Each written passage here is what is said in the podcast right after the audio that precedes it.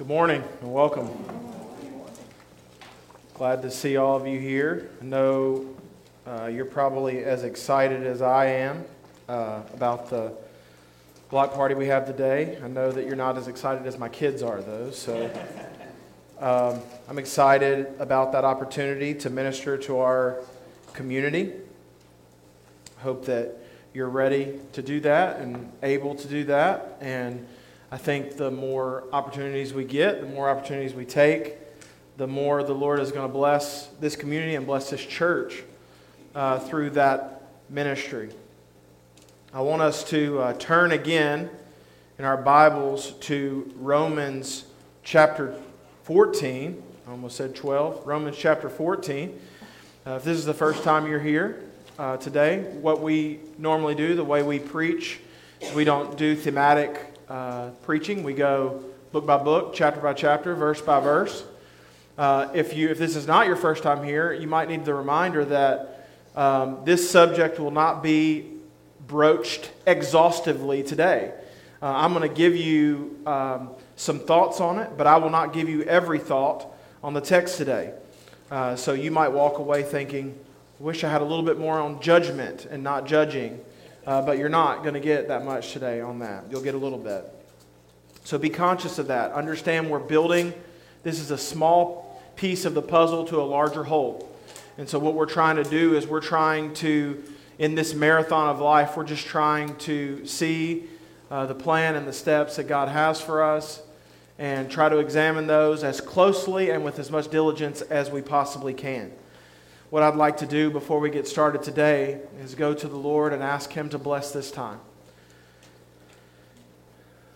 Holy God, you are gracious and loving and merciful, and you have mercifully brought us here together today. Through your Spirit, we expect and hope that you teach us and lead us of the things of Christ. We pray, Father, that we would take what we learned today, we would apply it to our lives, and that we would use it to be a beacon and a light to this community, but also a loving and uh, flourishing member of this body of believers. That we would be changed, that our lives would be such an example of Christ that others would be changed by the lives that we live. Would you help each individual in this congregation to see themselves as a small part of a big whole? And that all of our pieces are important and valuable? And how we act and how we interact, the way we treat all of our relationships uh, has an effect on the greater whole, the greater good. I pray that we would not just see our lives as our own, but we would see our lives in the aspect of community. Lord, I pray that you would bless this time, bless our fellowship, help our words and our actions honor and glorify your name.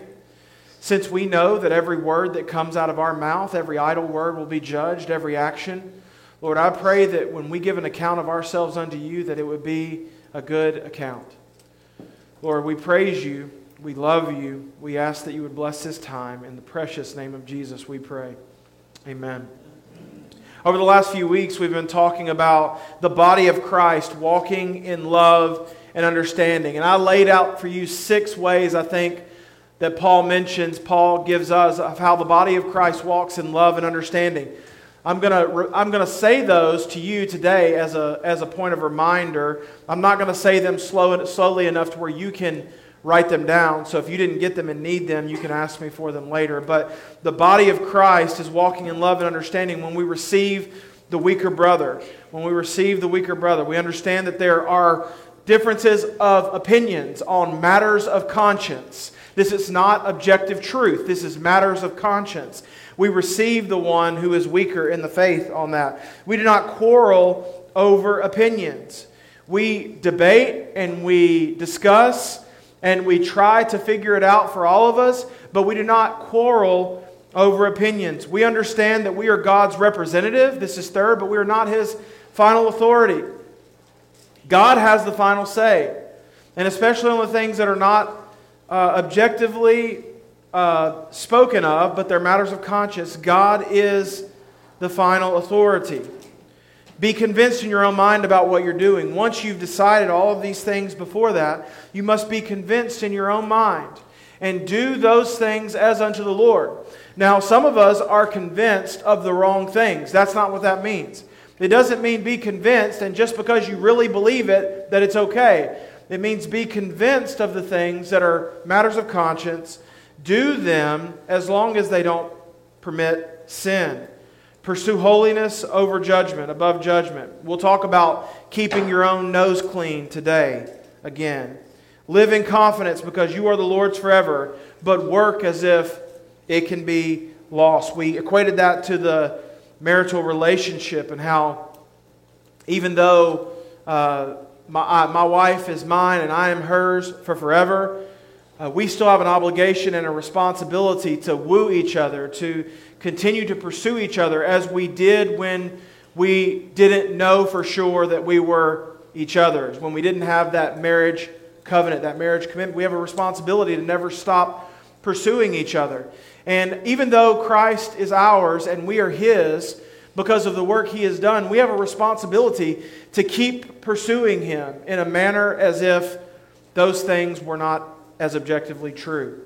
So today we're going to move on in Romans chapter 14. And this section is going to go from Romans chapter 14, 13 to 15, 13. But we're going to look in those verses on building and edifying the church. This text does not, Romans 14, all the way to the middle of 15, does not deal with objectives. It does not deal with absolute truths. It is not the Ten Commandments, and it's not other objective commands of God, which honestly are much easier, right? Do not steal. That's pretty straightforward. I shouldn't steal. Do not murder. That's pretty straightforward. I should not murder. But what we find is, is that holiness, that Christ likeness, goes deeper than just following a, a, set of objective standards or rules. It goes deeper than just a checklist for your life. And truthfully, with my personality, I'm a checklist type guy.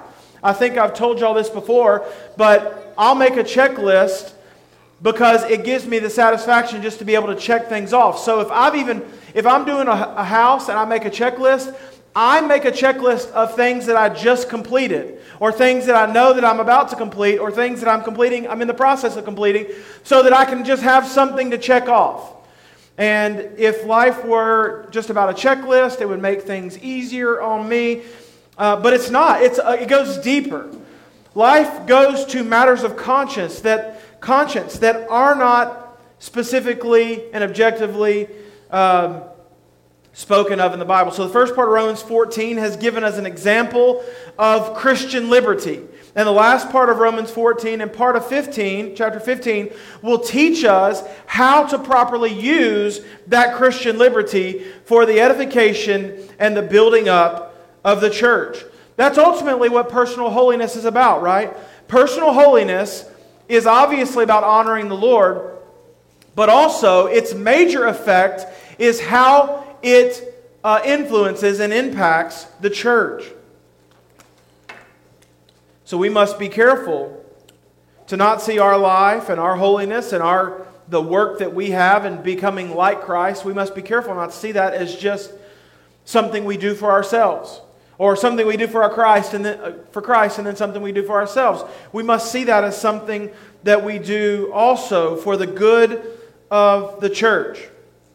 So the question we have to ask ourselves is what standard do we follow when there is no objective standard?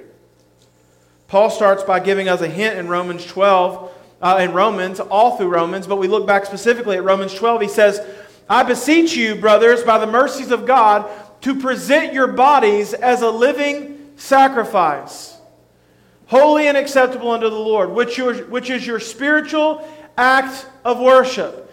Do not be conformed to this world, but be transformed by the renewing of your mind. He gives us a hint at what it's like to follow the Lord, to, to edify and build the church when there's no objective standard to follow. And then Paul says uh, in Romans 12, he says, hate what is evil and cling to what is good. Again, not an objective standard, But there, I, I think what I'm going to help you do today is help you find out or figure out or understand at least how we can understand and know what is evil, how we can know what to cling to and what to hate. Church, I'm convinced of this that the only way to know what to do on some of these ob- uh, less objective truths is to keep presenting your body as a living sacrifice on the more objective truths. Keep obeying the Lord and walking in the Spirit of God on the things that we do know are true. Over time, I have learned to be uh, a home improvement guy. Uh, I still would not consider myself a pro or an expert, but people ask me regularly, like, how did you learn to do all of this? And when I tell them, they flip out a little bit. Not my dad, as he tells you over and over again. That, I don't know where, I don't know if that boy must be the milkman, son. I don't know. I don't know where he got this from. He says that constantly. Okay? It is wrong, but, you know, it keeps going. Uh, so anyway, but here's the point. Here's the point I'm trying to make. When someone says, "Where did you get these skills?" I, I say, "YouTube," and I'm not lying. There were two reasons I learned to do home improvements. I wanted to impress my future father-in-law, and I didn't want to spend a lot of money paying someone else to do the work that I was going to do, that I could do. And so I started working with my future father in law a little bit, and he taught me some things. And then I went on YouTube. I look back now and I think of, like, I'm still a dummy when it comes to these things. But I look back and think of how big of a dummy I was when I first started those things. My brother in law still jokes with me because uh, he asked me for a measurement one time, and I said, It's the little mark past the eighth, because I didn't know what a 16th was at the time. What I found is, is that I've gone along. Listen, here there is a point to this other than to be silly. What I found is, is that I've, as I've gone along, like right now, as I'm doing something, these little fractions and measurements, these little tricks and tips that I do now in everyday life, I learned because I kept pushing forward and developing a skill in these more objective truths. Listen, when I first started, I knew how to lay tile, and I knew how to lay uh, other flooring, and I knew how to paint. That's what I knew how to do. But I didn't know, I wasn't a professional at that. I didn't know the tips and the tricks. And as I messed up over and over again, as I kept pursuing and pushing forward, I learned tips, I learned tricks, I learned more from doing the wrong things than doing the right things. What I found is, is that my skills now are more well rounded. There are some things that, like, I still remember being a problem, a real problem for me. But now, because I kept pushing along and trudging along on the things that I knew how to do, I learned the secrets to the things that I wanted to know how to do. Now, hopefully, you're tracking with me on that. What I'm saying here as it relates to you is in the Christian life, we just keep pursuing the things that we know how to do, the things that God has clearly and plainly stated for us. And then over time, what we find is He will teach us through many mistakes, He will teach us through many efforts, lots of failed efforts. All of these things and all of these nuances behind what we want to know how to do. You know how to get to where you want to be from where you are? You just do what's right as much as possible, as much as you possibly can. And eventually, God will give, get you to a place where you're like, I can't believe that I ever struggled with that particular thing. I can't believe it. Now, you're going to always have struggles, you're going to always have issues, but there will be things that you look back at your life and you're like, I can't believe that that was a struggle. So while we're learning, while we're growing, we need to do the objective truths of God. Follow the objective truths of God. And I guarantee you, I promise you, He will teach you how to handle the matters of conscience. I want us to remember this as we at how we are building and edifying the church through our Christian liberties. The first, there's one overarching point and then some points I want to use to describe that today. That overarching point is this building and edifying the church requires sound judgment. It requires sound judgment. As I mentioned, it takes a certain type of judgment and discernment to properly understand how to use our Christian liberties. Now, I might be telling on myself here, or maybe some of you, but when people first come to our church, they, they typically come t- from a background of being more legalistic. They typically come from a background of setting rules and standards and lists for themselves in order to uh, what, do what they think is honoring the Lord. And a lot of times it is. Um, so, what usually has to happen is when someone comes to our church, they have to detox from legalism. You have to, so, so the way I preach is all about grace, right? It's about grace, it's about the work of Jesus. It's not about what you can do, not about the goodness in your heart and your life, but it's about what Jesus has done on the cross through his death, burial, and resurrection. And so, as a means of trying to reinforce that, we say, we really hit on, it's not about what you can do. Well, if someone who's created a list their whole lives finds out that it's not about what they can do, there's usually typically two reactions. The first reaction is they're so grateful to the Lord that it's not about what they can do that they throw away their list and they give their life to Him and they submit their, their life to Him. But the other is they're so grateful to the Lord that it's not about what they can do that they go to the opposite end of the scale and they just do everything. That's called licensure. That's taking advantage of liberties. And so typically, if a legalist comes into our church body, they start out a legalist, they throw away their list, and sometimes they go way on the other side to liberties, and then hopefully, by the grace of God, they come back somewhere in the middle. They use wise judgment as it pertains to Christian liberties, as opposed to Christian liberty binge, which is not sound. It is not good judgment as it pertains to your personal spiritual life, but it is not good judgment as it pertains to the edification of the church. And how we express and use our Christian liberties will affect the church.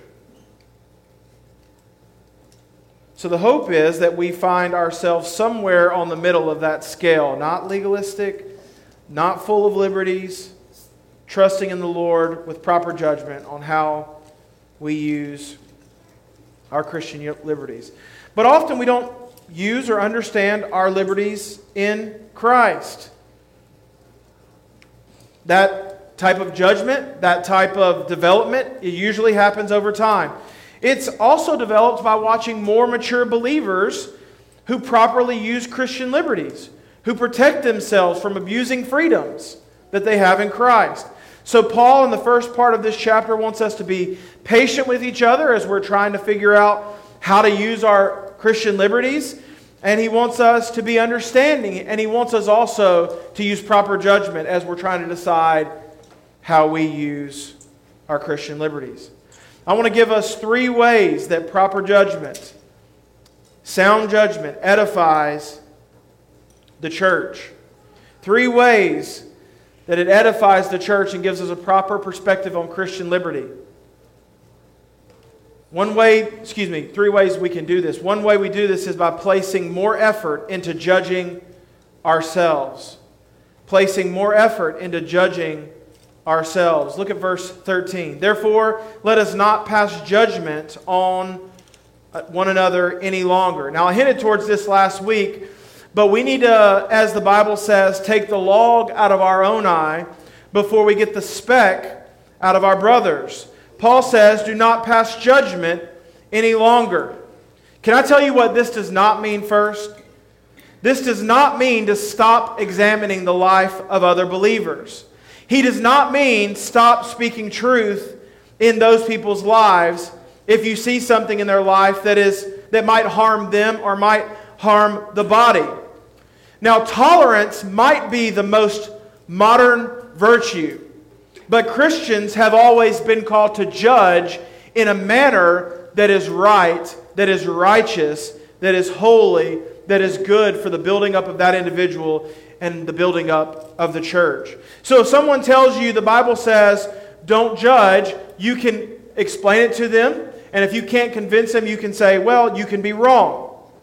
Because that's not what the Bible means when it says, don't judge. Now, here is how we are not to judge. We are not to judge in a way that places salvation or condemnation on someone else. We are not to judge in a way that says, there's no way that person is or was a Christian. But also, it's unhealthy at funerals for pastors and others to, to absolutely say, this person was the knight in shining armor. This person was the most holy of holies. Because there are real people that are left with the truth of that person's lives. So we're not to judge in a way that gives someone salvation in our own minds or by our own words, and we're not to judge in a way that takes that away. We're not to judge the secret intentions of someone's heart because we are suspicious that they might have sinned. We are not to judge the secret intentions of someone's heart. We do not know their heart, God knows their heart. And so we're not to take someone's, uh, someone's ability or someone's goodness or someone's virtue away by judging them based on what we think they might be doing or what we, why we think they might have done something. We are not to judge on appearances only, especially as it pertains to physical appearances, physical things, but also as it pertains to how something might be perceived uh, in the immediate. I will tell you, I, I don't know that you know this about me, but I have sort of a abrasive personality. Uh, I'm more like sandpaper than I am, you know, a smooth rock or something like that. Um, there you go. See? That's the only one I'm going to get today. But the point I guess I'm trying to make by that is, is that oftentimes I don't leave the best of first impressions. And so I have to be careful to leave a better first impression, but we also have to be careful with people who have sort of sandpaper personalities, abrasive personalities, not to let the surface, not to let the first impression be the only impression. Because we are suspicious in our minds about what that person is like. It's not about appearances only. We are also not to judge before all the evidence has been given. It's very important. This is very important. Because in the age of social media, where you can quickly put out your determination of what has happened about something, it is easy. It is easy for us to judge before all evidence is put into place. And once all evidence is, is brought forward, once we know the truth, then we can properly make an assessment on something. But I would caution you as a Christian, even when the world is pushing you to make a decision or an assessment on something, to make sure that all evidence has been brought forward before you make a judgment. How are we to judge then? We're to judge a tree by its fruit, the Bible says. Judge a tree by its fruit. If it is a, a explicitly sinful, or objectively godly behavior, we can judge a tree by its fruit. If it's explicitly sinful, we can say, not that you're any worse of a person than anybody else because we're all uh, sinners, but this is sin. And this shouldn't go on in your life if what you said is true. If you say you're a Christian and the objective of a Christian is to pursue, pursue holiness, and you shouldn't continue in sin. That is proper judgment. If someone is objectively following the Lord, you say, This is objectively true and good. This person is objectively following the Lord in this way, even if it seems by the world to be unpalatable. We judge a tree by its fruit, we judge slowly. Every one of us should be quick to hear and slow to speak, slow to make an assessment on something Again, until all the evidence is out, judge slowly. We judge by spiritual factors and not worldly factors. Listen, someone might say all the wrong things, all the right things, and do all the right things, and still not be in the right as it pertains to God. Because God judges the heart, while man looks on the outward appearance. We judge by spiritual factors as well as we can. Now, we can't see into the heart of man. We aren't God, so we can't see all of the spiritual aspects of things. But on the things that we can, we judge by spiritual factors and not worldly factors. He looks good, he's behaving, he's not causing trouble, and yet he could still be condemned to a lifetime of separation from God, or to an eternity of separation from God. Paul here is not saying never judge. He is saying let your judgment be sound and on objective and undeniable truth. An objective and undeniable truth was lacking in our conversation in Romans 14. People were trying to judge over matters of conscience, we saw in the early part of Romans 14. And we read further in Romans 15 that we who are strong have an obligation to bear with the failings of the weak. We have an obligation to be patient and kind to be considerate, to be slow to anger, to be slow to judgment. This means patiently endure with people while they are learning. Patiently endure with people that while they are working out matters of conscience. And on some level, we patiently endure people while they are also working out with objective truth. If someone has repeated sin in their lives, I say we patiently endure with them. Now, there comes a time where there must be a sort of reckoning for the life that we live, where it affects the church, it affects that person, and there's no spiritual, positive spiritual growth.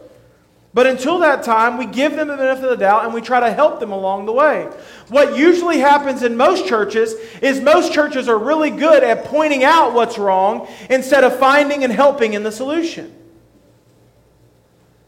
Most of us would probably find ourselves as guilty of criticizing or critiquing someone who has gone off the track while we offer little to no assistance to help them get back on the right track.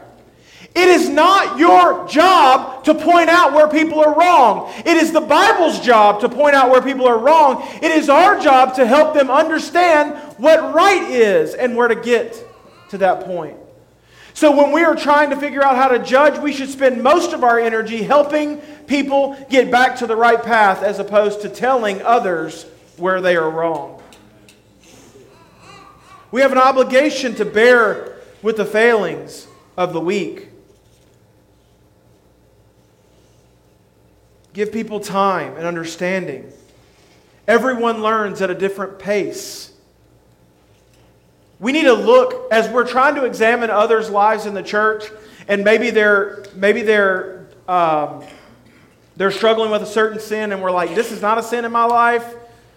You know, I don't I don't understand it. We need to look for spiritual signs of growth as opposed to just how they're dealing with that specific sin. We need to like look for are there other areas of development in their life? Are there other areas of growth? This is bearing with the failings of the weak. Now, we obviously just can't let sin go unchecked in the church. But we also can leave room for things that are not so objectively sure. Like I challenged you last week, I would challenge you again. I would challenge you to put the most energy you have into judging the merits of your own life as opposed to judging the merits of others. If we're going to put energy into judging, it should be our own lives as opposed to others. Now, what are some examples of how this plays out? I think it plays out in how we serve the church. I've mentioned this a couple times, but this is one of the most prevalent problems in the church. This is the most prevalent issues of improper judgment in the church. If we serve, uh, it may be our first time to serve. If we serve, we look, we all of a sudden start looking around and trying to find out who else is not serving. If you can't serve without worrying about what other people are doing, then you're not doing it right. This plays out on matters of conscience. Matters of conscience. Should kids play organized sports? Should they drink Coke? Should they have sleepovers? Should they dye their hair? Should they have curly, girly, long hair like Steven? Should they watch TV? What, should, what, these are matters of conscience. Should we get tattoos? Should you go to places that have food but are bars? Should, they, you know, should you attend concerts? Should you play poker? These are matters of conscience. These are just a few of the many matters of conscience. They are not sinful in and of themselves, So we're not going to be judges. We're not going to be judges on matters of conscience. If someone asks for your opinion, if someone asks for your help, by all means, give it to them. Give it to them with passion and fervent, with a fervent nature, as you have probably thought that out and studied that out and figured that out for your own family. For your own family, give them reasons why. But you are not the final judge. You are not the final executioner on matters of conscience. Ultimately, we need to put more energy into determining those things for ourselves and to understanding is my life leading to spiritual personal growth? Is my life edifying and building up the church? Something else Paul says about building an edification of the church. He says, Be wise with Christian liberties. Not only judge our own lives, but we need to be wise with Christian liberties. Look at verses 14 and 15. But rather decide never to put a stumbling block or a hindrance in the way of a brother. I know and am persuaded in the Lord Jesus that nothing is unclean in itself, but it is unclean for anyone who thinks it is unclean. For if your brother is grieved by what you eat, you are no longer walking in love. By what you eat, do not destroy the one for whom Christ died. And I'm not, I, we know this, so I'm going to point to the last part of this verse, uh, verse 15, before I move on. But that is the ultimate goal as we examine other people's lives, is to remember that this is a person for whom Christ died. In every way that we interact with people, we need to understand that this is a person for whom Christ died. And so we need to have our response to people be framed in the idea that this is an image bearer of God. This person is important and has value because God created them and He died for them.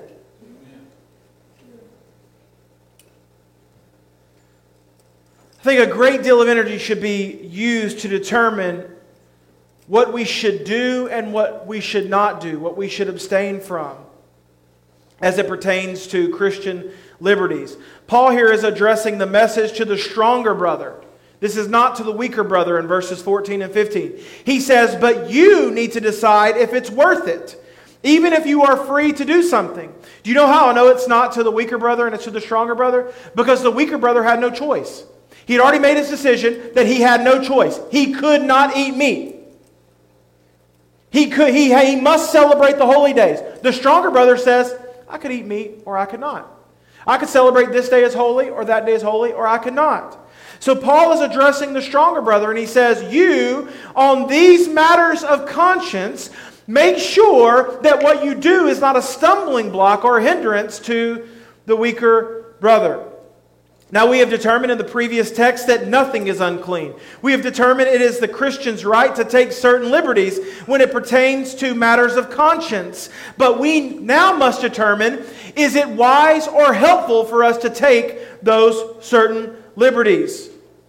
Paul gives us one qualification that we can look at today and others in Scripture, and we'll see them as they come along. But he says, if your brother is distressed by what you're doing, Paul goes through this entire dialogue on how it's acceptable to eat and it's acceptable to drink what you want. It's acceptable to celebrate this day as holy or not celebrate this, this day as holy. And then he says in the start of verse, uh, chapter 14, verse 13 through 15, but should you? But should you? And I think that is the question we should ask ourselves today. It is okay, yes, but should I? Now let's see how this plays out in real life. I think it's perfectly biblical and okay to drink alcohol in moderation. I think it's okay to smoke cigars or a pipe because you can do those things in moderation. But the strongest argument that I've had against those things comes from this text. Now, hear me. I don't think that this text prohibits the use of things like the things I just mentioned. But I do think it should give every Christian pause so that we can truly have a deep and real examination for ourselves. And then as we go back, we remember, as we go back, we remember Paul says, be convinced of what you're doing and do that, I'll add, wisely, based on all that he has said in chapter 14 and 15. You cannot be concerned about the conscience of every Christian ever. And I think Paul is talking specifically to those in the body of Christ, in the church, and in your circle. If what you will do will cause someone to lose heart or be discouraged in the faith in your church or in your sphere of influence, then maybe you should consider if you should do it at all. So look at the matters of the conscience of conscience in your own life. Are they building up the church or are they bringing it down? Are your personal choices working to edify the body or they bringing it down? We must decide and examine. We must take these things with a clear conscience and wisely, wisely exercise our liberties on matters of conscience. I will say that if you if your decision, if you are clear with you and the Lord that it's okay to drink alcohol, I will say that it must be something you do wisely and with much consideration. I think you should consider where and when and objectively how much. We should consider the thoughts and the consciousness, the conscience of other Christians as it pertains to our own spiritual liberties because what we do affects other people, both positively and negatively. And I will say this too, just doing it privately doesn't make it doing doesn't make doing it wisely. We can do it privately and still in an unwise manner. Are your personal choices working to edify the body. I think it's at this point we have to ask ourselves this question Do the strong in faith have to forego anything about which some weaker believer might object? And my answer, I think you'll find in this last point. Do not allow personal pleasure to override personal responsibility. Do not allow personal pleasure to override personal responsibility. So do not let what you regard as good be spoken of as evil.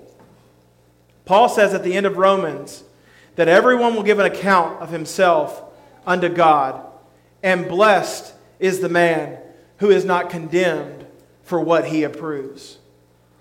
All of this, excuse me, we must consider all of this. It must be considered as we try to work through matters of conscience. Can we find middle ground? Yes. Should we try to find middle ground? Yes. Will we be able to find middle ground on every answer? I say no. There's going to be times where something is clear for you and it won't be clear for others, and that will be okay. There will be times where someone abstains from something and you don't abstain from that, and it's not an objective, there's not an objective standard for that in the Bible, and it must be okay. Because at this point, we're not just partaking to partake, we're partaking with others in mind. We're partaking with how it affects others as we partake. So we're doing it in a gracious and kind and loving and wise way. Should we try to find middle ground? Absolutely. But if we tried to find middle ground on everything for every believer, it would drive us crazy and likely lead to legalism. If we tried to find middle ground, if we tried to if I tried to agree with every matter of conscience for you, it would likely lead me to be the most legalistic person in the room and it would likely drive me crazy. And that's not how I'm going to live. It's not how I want to live. But also, I have to live in a manner to know that every decision I make for my life doesn't just affect my life. Yes. It affects at least the lives of the ones I'm rearing in the fear and admonition of the Lord, and it affects those who see me as an example. So, how then do we operate? How do we operate where we're not walking on eggshells, but we're also not stepping on throats? I think we understand that there are matters of conscience that we must make our own way on and stick to, knowing that everyone will not agree. But there are others that are more personally neutral that we can relent on for the sake of the body of Christ. Just because we can doesn't mean we should. Selfish and prideful behavior is, say, is when we say, I'm free to do this and I must exercise this and every other freedom. In Acts 15, there was a discussion on Gentile liberty and what freedoms they had. Now remember, the Gentiles, Paul has already clearly stated in Romans, they are free to do what they want to do. They're free to eat, they're free to drink. But at the end of Acts 15, they come to a conclusion on matters of conscience. At the end of Acts 15, or the middle of Acts 15, Acts 15, 19 through 21, uh, they say, listen to this. Therefore, my judgment is that we should not trouble those of the Gentiles who turn to God, but should write to them to abstain from things polluted to idols, and from sexual immorality, and from what has been strangled, and from blood. For from ancient generations Moses has had in every city those who proclaim him, for he is for he is read every Sabbath in the synagogues. Now, you might not see how that pertains to what we're talking about today, but here's how it pertains. When trying to understand how the Gentiles should use their Christian liberties, the result, the result, the conclusion of the elders of the church of the time was that three out of the four rules that they were going to give Gentiles were concessions to Jews. Three out of the four rules, three out of the four things that they were going to encourage the Gentiles to do were concessions for the Jewish conscience. These were matters, now, sexual immorality is not a matter of Christian liberty, but the other three were matters of Christian liberty. And yet, the conclusion that some of the wisest men to ever, to ever exist came to was that on these matters of Christian liberty, it's better that we consent, that we relent, excuse me, to the Gentile, or the Jews, than to continue to push these issues. Can I do it? Yes. Is it okay to do it? Probably. Should I do it? Maybe. Maybe not. Do not let, Paul says, what you regard as good to be spoken of as evil. Can you withhold on your liberty for the sake of the church, for the building up of the body? We need to spend most of our time judging what we should and shouldn't do as opposed to what others do. Just because we're free to do something doesn't mean we should do something. Everything that we do affects the body of Christ, the local body and the larger body as a whole. Everything that we do. We live in this me centered, man centered, personal centered world. Everybody is an individual. Everybody thinks they're so unique. It's just not true. It's just not, you're not unique. I know that your mom and dad told you that when you were growing up, but you're not unique. We're all very similar. We all basically need the same things. We foundationally need the same things. You're unique in the sense that God created you. You're unique in the sense that you are made in His image, but you are not uniquely different than every single other person. The, the world does not need more individualism. We need more unity. We need more uh, unity in the body of Christ, especially. And to understand that everything that we do affects the body of Christ. Pray with me today.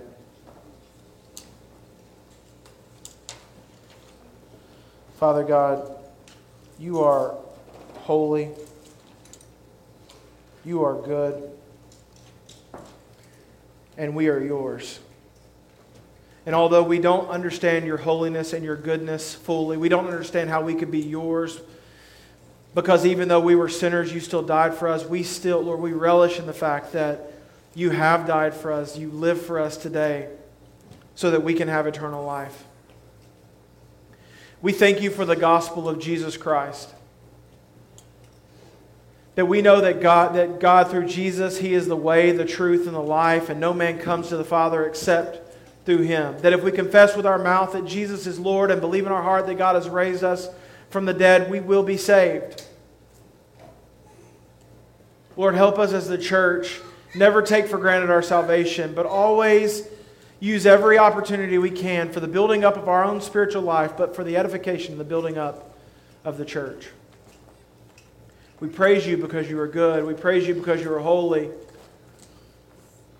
You are infinitely better. Your, your ways are above our ways. Your thoughts are above our thoughts.